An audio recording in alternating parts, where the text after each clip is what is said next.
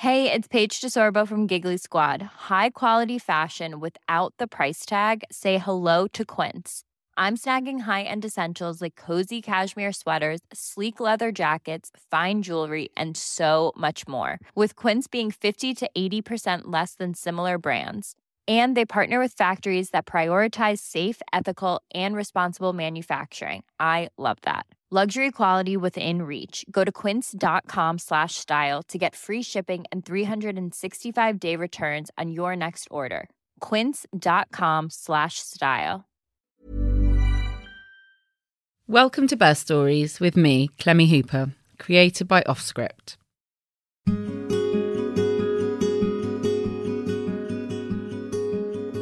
So it was in 2014, and uh, we conceived very quickly in the second month of trying, but that was a complicated pregnancy in that it was a partial molar pregnancy, so that ended in miscarriage.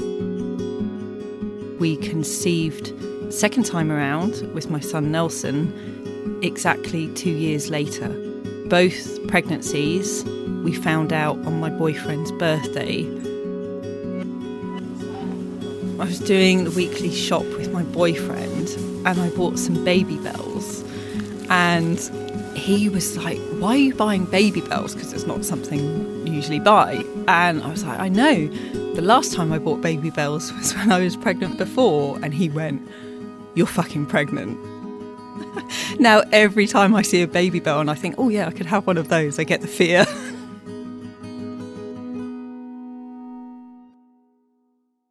Hello, I'm Clemmy Hooper, and welcome to Birth Stories, a podcast where I talk to amazing women about the fascinating and unique ways they have their babies.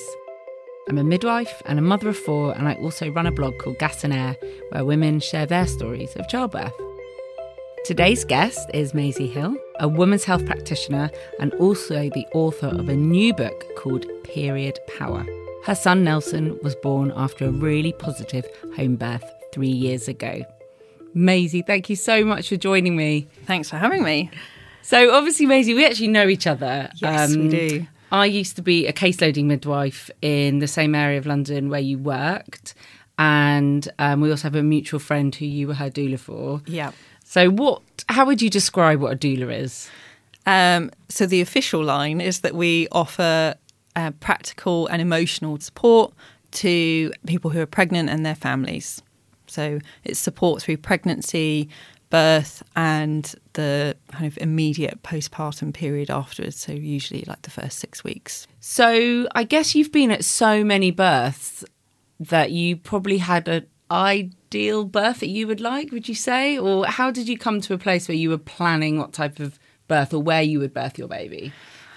Well, at that stage, I'd been going to births for over a decade. So I had, I think, a very well rounded idea of different birth scenarios, things that could work, things that can go off piste, how to make the best of those kind of scenarios.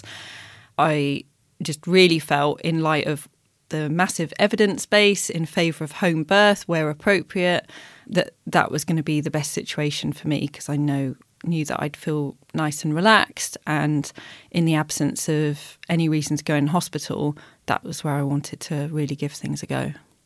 And you chose to hire independent midwives. Yeah. Um, what was your reasoning for this rather than using NHS midwives? Oh, it's a tricky one because I've had so many positive experiences with NHS home birth teams, and they really are fantastic. But for me, I was always in the back of my mind thinking, well, what if there's a reason that I need to be in hospital? What if I choose to be in hospital towards the end? I wanted someone who could be a quite fierce advocate for me if they needed to be. And I just, I knew these midwives from my own practice. And I just thought, I'm going to be able to relax and get going with things if I have them there. So, how did you? You talk a lot about preparing for birth, both like mentally and physically. How do you think you did that? How did you achieve that? The list is quite long.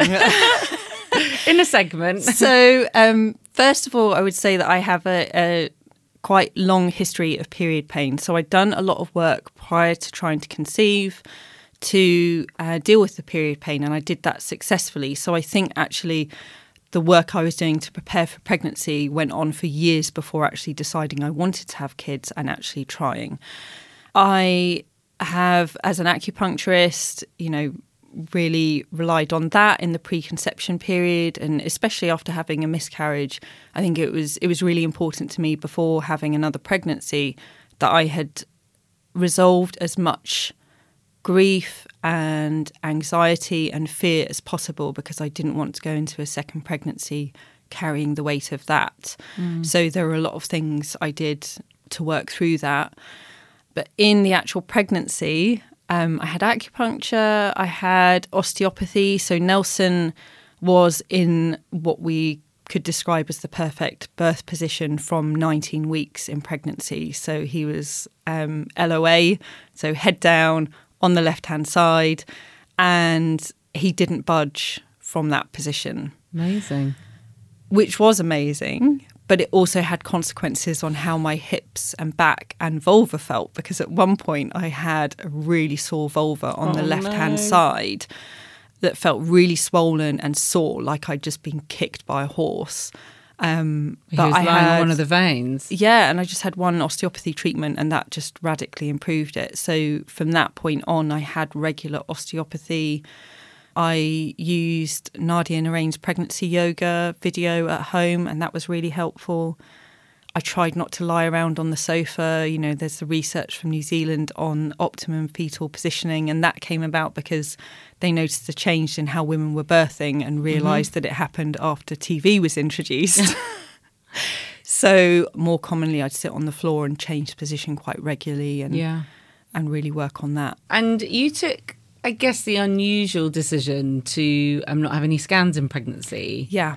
Do you want to talk more about that? Because that's quite yeah. unusual. It is quite unusual. And um, so, in my first pregnancy, we would have actually found out that it was a molar pregnancy sooner had I had the 12 week standard scan. Mm-hmm. I decided not to because it didn't feel like the information gained from that scan would have much bearing on the choices we might make with continuing with pregnancy or otherwise. Mm-hmm. And having supported women through pregnancies that have been labelled as high risk or with babies that there was severe concerns about their development. All of those, in my experience, have ended up to be false positives mm. and resulted in huge amounts of stress through pregnancy. And I just thought, if there is an abnormality, we will deal with that, mm-hmm. or it might not be something that we can deal with. But um, I didn't want my experience of pregnancy to be dictated by that. Mm. And everyone thought I would have lots of scans second time round to see if it was the pregnancy was, you know, developing all okay and not another molar pregnancy. But I chose not to for the same reasons first time round. But then around nine and a half weeks, I could feel something on my right hand side. And we were about to go on holiday. So we went and had a private scan. And they said, yep, everything's absolutely normal. And it was actually, I could feel him moving. Amazing. At that early on, which I never thought was possible. You know, I read about it sometimes that women can feel pregnancy from very early on. And I thought, oh, are you sure you don't just need to fart or something? so um, much is blamed on wind. Yeah. oh. And you never felt I guess, anxious that there was anything wrong. You were really confident your baby was growing. Yeah. Obviously, your midwives were checking and measuring your bump and all of that. Yeah, exactly. And I think that's the thing is that we don't get me wrong, all of these forms of um, investigating pregnancy have their uses, and I'm not against them in any way. But I think we can sometimes place too much emphasis in technology and forget about the skill that actual midwives have. And, you know, in my I would say, quite vast experience. Midwives are excellent clinicians, and I had a lot of faith and confidence in mine. So, you know, in the absence of them flagging anything up, why would I not trust my body?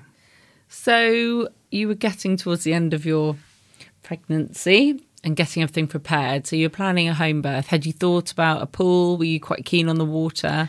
Yeah, I was keen on being in the water just because I, you know, when with my history of period pain, I knew how much being in water could relieve that pain. I also liked the idea of, you know, even with independent midwives and a very supportive boyfriend, the, just the idea of being in my own space, mm. I was really drawn to that. And I just felt, you know, it's good to have it there as an option. Yeah.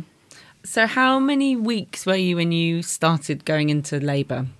In my 39th week, which was a bit of a surprise for me because as a doula, when you're on call, you know, from like 37, 38 weeks onwards, you can be on call for over a month yeah. sometimes. so I had also in my mind thought, oh, probably nothing's going to happen until the 41st week because I just wanted to take the pressure off myself. So when I started to get a show in the 39th week, I was like, oh, mm. interesting. so a show is, for any listeners, is when. Um, the mucus plug can start coming away from the opening of the cervix. Often women get really excited when it happens, but um, obviously, with your experience as well, Maisie, you know that it can be then days until yeah. anything can happen. It just means that things are starting to change, but it doesn't necessarily mean you're going to go into labour that day. Yeah, absolutely. And I think this was one of the scenarios where I often felt like I was being two people, I was being doula Maisie yeah. and then just woman in pregnancy Maisie.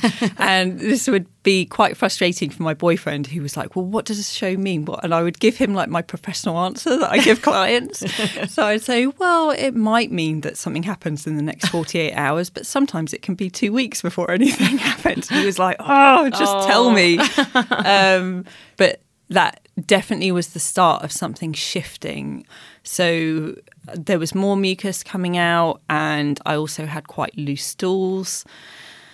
I also didn't want to stray too far from home. So at the back of your mind, were you thinking, I think things are happening? Or you, and were you also trying to keep your boyfriend's kind of excitement levels yeah. at bay? I, I'd said to him, look, can you just make sure we've got a hose that's long enough and tap connectors? For the pool. That will fit our very awkward taps. And so he spent the weekend running around like five different DIY oh God, shops really? trying to find some, just like buying 10. And, and we'd had our neighbours over for lunch on the day, on the Sunday when Labour actually started that um, late that evening and I was sat on the birth ball, which was not unusual, but I just could feel myself stretching out my hips and lower back. And so, yeah, and so pregnant Maisie was just enjoying lunch with neighbours. Yeah. But doula Maisie was there kind of observing things going, this is interesting that you're doing this with your hips. so that was on the, what day was that? That was Sunday. Sunday evening. Yeah. And then did you think I should probably get some sleep? I did, but I was also just like, I'm going to make food. So we've got food. So I went on a bit of a cooking frenzy. And I think also with hindsight, just wanting to enjoy an evening with Paul. Hmm. And then when we did finally go to bed way later than we had been going to bed, it was like quarter to 12. And as soon as I lay down in bed, I was like, oh, I just need the loo. So run off, more loose stools, and then get back into bed and then like, oh, I need to go again. Off I go. And just feeling things being a bit cervixy at the same time. Yeah. And thinking, could this be it? Did you and ever examine yourself internally at that point? Yeah, so I'd been examining myself and I'd actually asked my midwife to examine me at the last appointment before mm. this happened, just because I thought I want to know what a vaginal examination feels like. I want them to meet my vagina before I'm in labour. Like, let's do this yeah. in um, more normal circumstances. they were a bit surprised, I think, like, oh, you know, this is quite soft and mm. already starting to open, mm. and quite cervix is anterior, so quite far forward, which is um, where you want it to go for labour. Yeah. Then after the examination, she said, "Any plans for the next week?" And it was when she asked that that I was like, does she think it's going to happen soon? You hang on to every word of your midwife, Yeah, you? because she'd never asked anything like that before. Ah. So, did you eventually get some sleep that evening? No, things just got going. Really? That was it. So, So your this waters it. hadn't gone at this point? No, they hadn't. So this was around midnight, and I just kept trying to lie down, and I was just getting contractions, probably like every three minutes or so, Really? Straight away. Yeah. Um. So I just said to Paul, "Can you run the bath? I think I'm just going to need to get in the bath." Mm-hmm. And I'm quite prone to feeling faint and lightheaded, Mm. and so I wanted to make sure that I was eating food that was going to keep me going. So I Mm. had this idea early labour, I was going to have scrambled eggs, get some protein into me. And there was just absolutely no chance. Um, I was just in that bath and I asked Paul to start filling up the birth pool, which he had an absolute nightmare with Oh, because no. none, no tap connector we could find would fix on. After all his going to all these different Yeah. DIY shops. And oh, no- no. none of them. So he managed to get it kind of hovering onto the hot tap in our bathroom, but not a mixer tap. Oh. So that meant that he was going back and forth up the corridor, Oh, my past goodness. me in the bathroom with buckets of cold water and hot water from the kitchen, trying to. Not quite the relaxing sort of early labour. No, but I had suspected, and we talked about this. Um, I'd suspected that I would probably want to spend a lot of my labour on my own, Mm. just getting on with it. Yeah. I didn't want to feel observed because Yeah. I know how that can really influence birth and slow it down. So it was it was part cognitive reasoning, like mm-hmm. understanding the science of birth and what would work in my favour. Yeah. But it was also instinctual as to what would work for me. Yeah. So when did you call your midwives?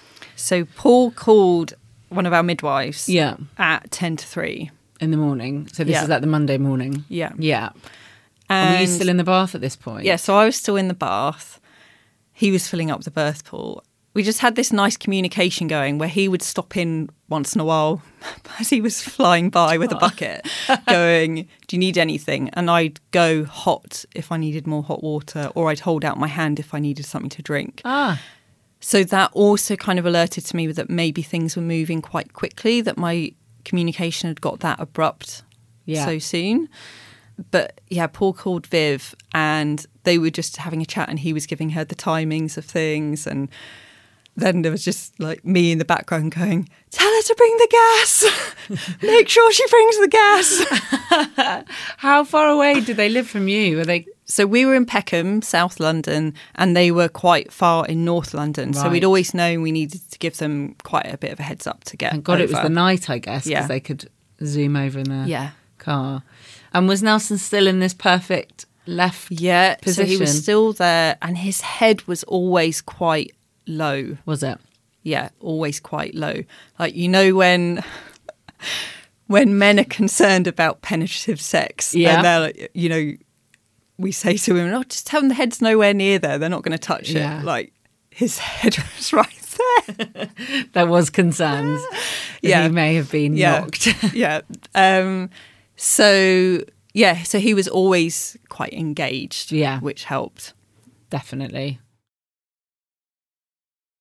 So you probably sounded quite what we would call transitional at this point, which is when you're going into the next phase Yeah. of labour, just before I guess you start instinctively pushing. Yeah, I remember my last labour with the twins, um, going into transition, and I had my eyes closed, and I was just on all fours on the bed, and I heard my midwife opening the delivery pack very quietly, and midwife Clemmy's going, "Oh, there's no way I'm ready to push this, these Yeah. babies out yet," and my body saying, You're going to push this baby out. And I remember just shouting to my midwife, Why are you opening the delivery pack? It's not time yet. Yeah. But obviously, I was showing signs that I was definitely about to deliver.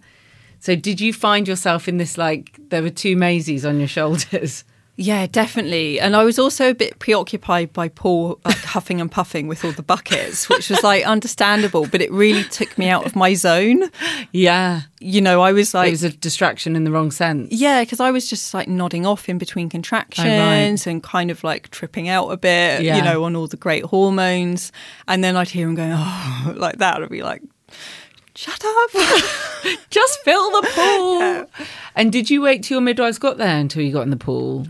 Oh well, so what ended up happening was Viv, um, the first of the midwives, arrived just after 4 and I was managing the contractions fine, but there was like every kind of third one, there was a part of it that just felt really intense, and I thought if I can have the gas for those ones, Yeah.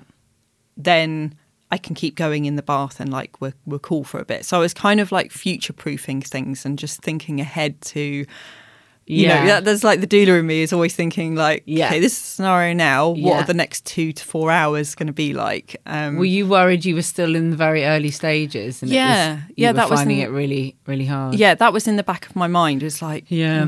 on one hand, things could be fairly advanced, but Yeah. if they're not, then We need to manage you know what strategies are we going to use Yeah.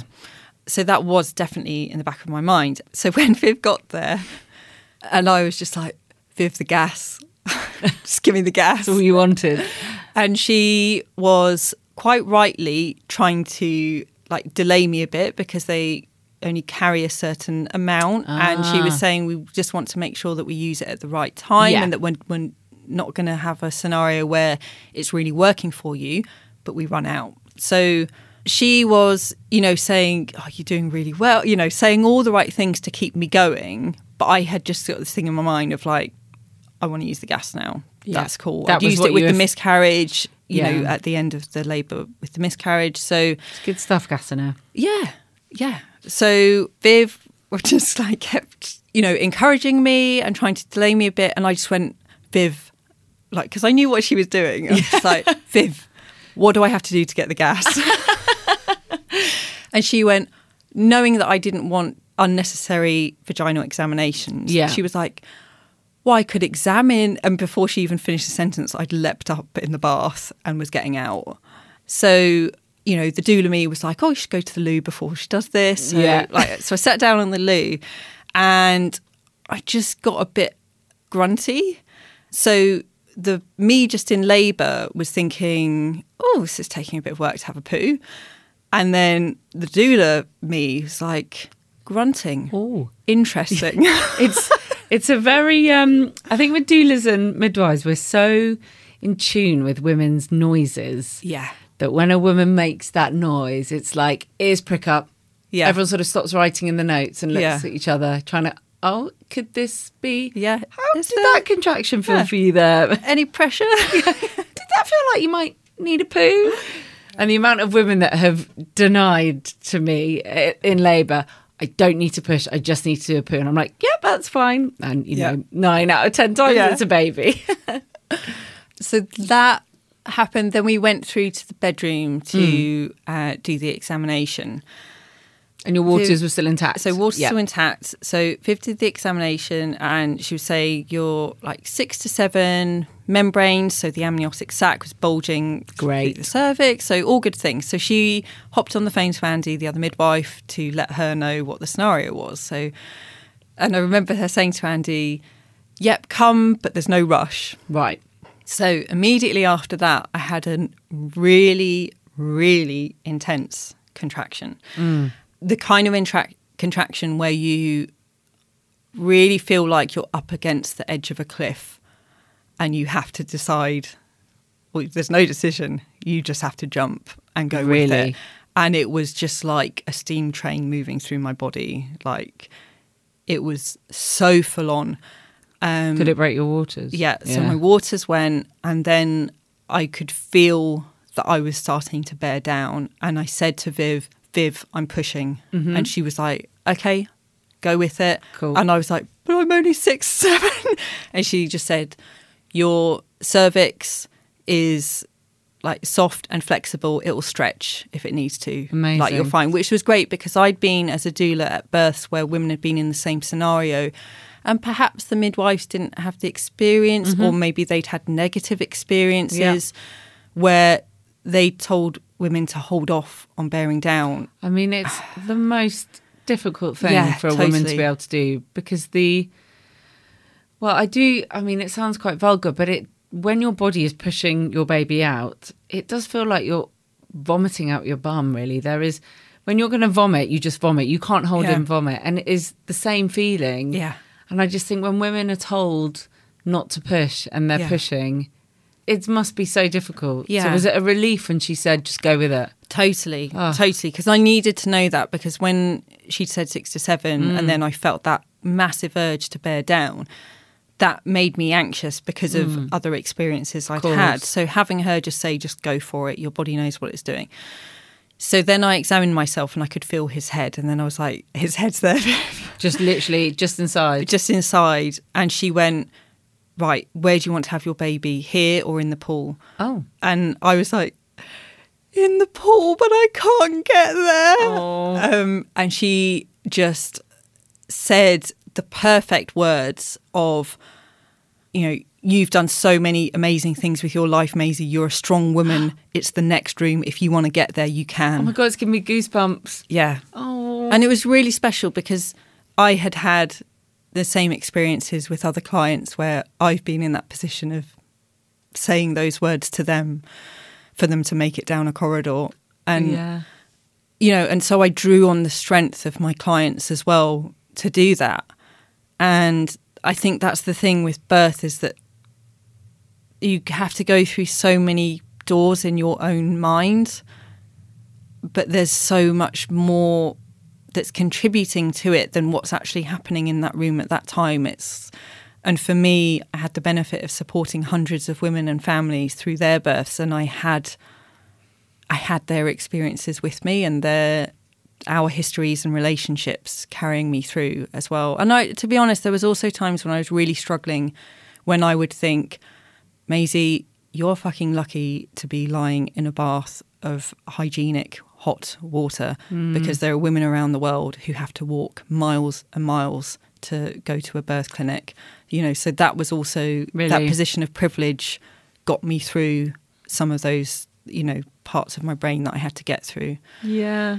So at this point, I'm like waddling on tiptoes, Oh. walking so slowly, and you know, just trying using my To pelvic floor to hold him in. Yeah. Yeah. And so Paul's still going back and forth with buckets, no idea with what's going on. And I just grabbed his hand and said, I need you now, come in. And Oh. so I got in the pool and he sat down on a chair, like ready to do his birth support. And Viv went, Do you want to see the head? so Did she have a mirror? so there was no time for that because it, I'd just gone. So from her examining me to him being born was 15 minutes. Oh my God. so you were like six to seven centimeters. yeah. What position did you get into in the pool? I was on my side. Oh, really? Yeah. And that was really nice. So now I finally had the gas. I got to use it for three contractions.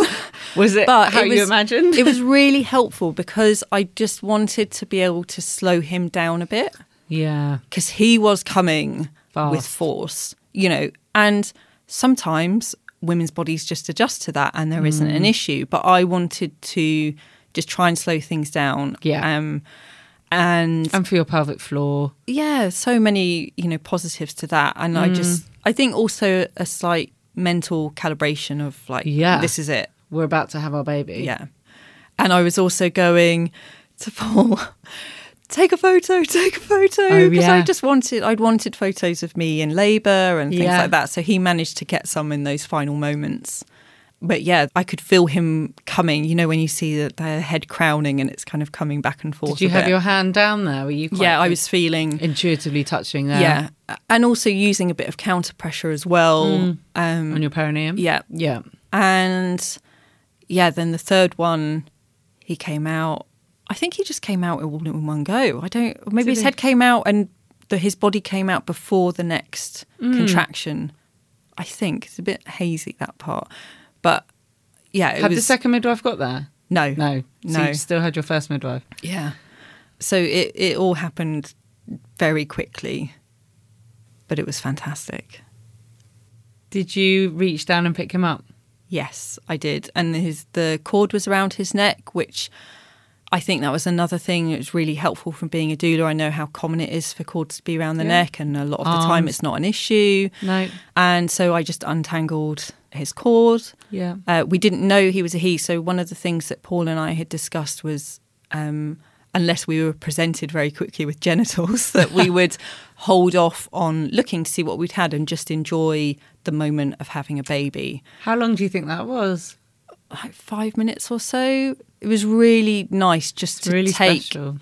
our baby in for who they were. Rather than It what was, between yeah, their legs. Yeah, it was really, really nice. And it was really calm and just, it was just fantastic. It was such a great feeling. And did Nelson come out? Did he cry? Did he? A little bit, but quite. not- Babies are often a lot slower to respond, Yeah. which is normal. Yeah. But also, he was probably really chilled. Yeah, he was really chilled and he just, you know, we just had a a really nice cuddle. My placenta came out very quickly. There was like minimal blood loss. I mean, it was like I'm going to write 100 mils because I Where have to is put it? something. Where was your blood loss? um, Did you tear? Did you? I had a small second degree tear, but it didn't need stitches, and I knew that I was going to be, um, you know, part of my postnatal plan was spending a lot of time in bed. You know, I often see women who've just given birth on like day three hobbling down the street because they want to go to the farmer's market or, you know, go grab a I'm coffee. shaking my head here, by the way. I'm just like, Yeah. it just Um, drives me mad. And I- Women don't look after their bodies after they've had a baby. So I knew I wanted to do the, you know, that we often talk about in birth, the week in the bed, the week around the Yeah. bed. I think I had such a successful post birth experience because I had very low expectations of things and I had a plan of people who were going to visit, that they were going to bring food, that they were going to drop off food, that I would have someone come and give me a treatment on day three because I know that's often when hormones go a bit haywire and it's a hard one to get through. So, and that all really started with the moment of birth and just taking things easy and enjoying them. How do you feel on reflection how it went? I mean, do you feel lucky or do you feel it isn't down to luck? Ah, a lot of birth, I think, is down to luck. Yeah. I shy away from saying, oh, I did a lot of preparation, that's why I had a good birth, because there are so many women who do a lot of preparation and they don't get the birth that they, they wanted. Yeah. So I'm hesitant to say that. I think it helped having a miscarriage. You know, my cervix had to undergo some changes in order for that pregnancy to end in the way that it did. So I think that probably had an impact. But I think a huge amount of it is really down to birth is very normal for me because of all the births that I've been at and all the stories I've heard. It's just, it's so normal. And not having that fear of things in the back of my mind and knowing what I might want to do in certain scenarios just meant it just freed up a lot of mental space, which is probably why I was so able to focus on what I wanted post birth. And often, you know, it's it's common for the focus to be on the pregnancy and the birth, and not much preparation goes into what happens afterwards. Yep. Would you do it again? Oh, yes. You look like you're Oh, longing to. I know that's the thing. If I if having a baby was about being pregnant and giving birth, and like the first six months, I would do it again. It was brilliant. In each episode of Birth Stories, my guests and I take a question from a listener and try to help them out. Here's this week's question. Do you think we can do it, Maisie?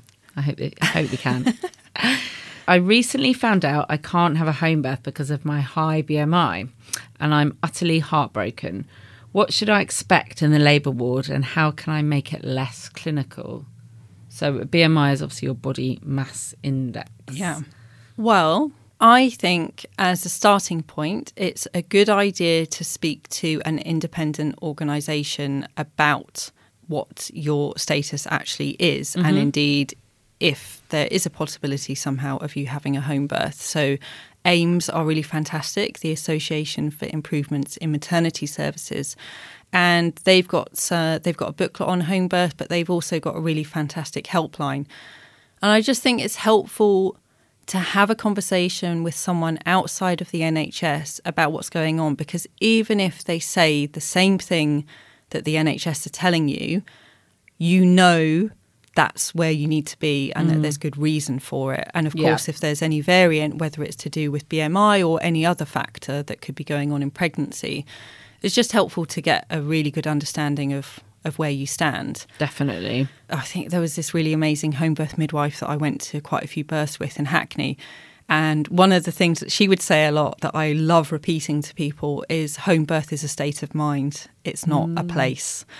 And I think that's so important for giving birth in a hospital setting. Mm-hmm. And there are vast amounts of things that you can do in order to have a really positive experience in hospital. Yeah. It doesn't have to be all suddenly all the bells and whistles that you tend to get with hospital birth. There are a lot of things that you can do. And I know that, Clemmy, you do that when you are at births. Try to. Yeah. Um, I think, yeah, like you're talking about birth environment, aren't you? Yeah. So, one of the things I would probably suggest is maybe having an appointment with, if there's a consultant midwife Yeah. at the hospital, you're due to have your baby and maybe have a visit of the labour ward and discuss the options of going to, if there's a midwife led room or if there's a birth centre there, and seeing what options you've got there, if you can use a pool in labour, and sort Yeah. of just, I guess, unpicking a lot of this is guidelines, isn't it? Yeah. And, you know, she's already said in her email that I'm not allowed, which I know something, a word that you and I probably Yeah. grip our fists at. But, you know, guidelines are guidelines. It's not protocol, it's Yeah. a guideline and it's based on evidence of research. Yeah. So you can decline, for example, if you wanted to have your baby in the midwifery led unit, um, but they're recommending you have continuous monitoring of the baby, you can decline that. Yeah. As long as you're well informed and you've been presented with the good evidence. So don't feel like this is the be all and end all. Yeah. And I think also thinking about what are the reasons you wanted to have a home birth Yeah. and what aspects of that can still be achieved in a hospital birth. And and also I think, you know, when we talk about luck in birth, often I think having a midwife that you click with Yeah. is down to luck. And women want various forms of birth. You know, some women are set on having an epidural. Yeah. Some want a cesarean. Some really don't want a cesarean. And all of those forms of birth are all valid. You know, for whatever Yeah. reason, they're There's no valid. right and wrong way. But I think having support from someone, whether it's a doula or a midwife, who gets what you want and is going to help you to have the experience that you would like is really mm-hmm. important. So if you have a midwife who comes in the room and is really focused on the all the equipment mm-hmm. rather than speaking to you and about what you want, then maybe that's a scenario where you or your partner request if there's another midwife who is more in tune with you working towards things perhaps in a more natural way. Yes. And because likely there'll be someone else in another room who's got a midwife who is really into natural and birth and home birth, but that woman really wants an epidural. Yeah. And, you know, so, you know, sometimes there are scenarios where you can swap. Yeah, helpful to know. Not that the NHS has loads of spare midwives running around, by the way, but sometimes it's possible. Yeah. You just quickly mentioned about doulas. Is it doula.org? Yeah, doula.org.uk is the main list of doulas in the UK. Yeah. Thanks for the question. Um, if you've got a question you'd like me and a guest to answer on the podcast, please email birthstoriespodcast at gmail.com. Maisie, thank you so much for coming in. Thanks for having me. I know you are super busy, and thank you for sharing um, Nelson's amazing birth. How can people find out about you? What have you got? What you're doing? Well, my book Period Power um, is out now in all good bookshops. Um, It's and brilliant, by the way. I've told so many female friends to buy it. and you can find me on Instagram. I'm underscore Maisie Hill underscore. Um, love the underscores. and um, my podcast is called There Will Be Blood, and that's available through Audible. And you can also get information on tracking your cycle for free through my website, maisiehill.com. And you can also find information about my online membership, the Wombtang Clan, there. Thank you, Maisie. It's been a pleasure. Oh, thanks for having me. It's great to look back and reflect on it all. Thank you for listening to Birth Stories with me, Clemmy Hooper. Remember to subscribe on your favourite podcast app so that you can listen as soon as the podcast comes out each week. And please rate it and leave a review if you have time. You can find more birth stories on my blog, Gas and Air, and you can find me on Instagram at Mother of Daughters. Birth Stories was produced by Hannah Varrell and created by Offscript.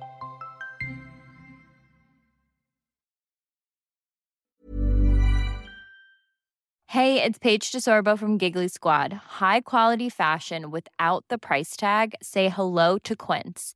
I'm snagging high-end essentials like cozy cashmere sweaters, sleek leather jackets, fine jewelry, and so much more. With Quince being 50 to 80% less than similar brands.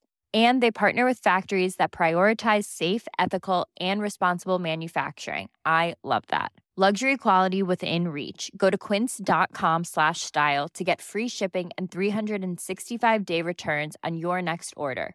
Quince.com slash style.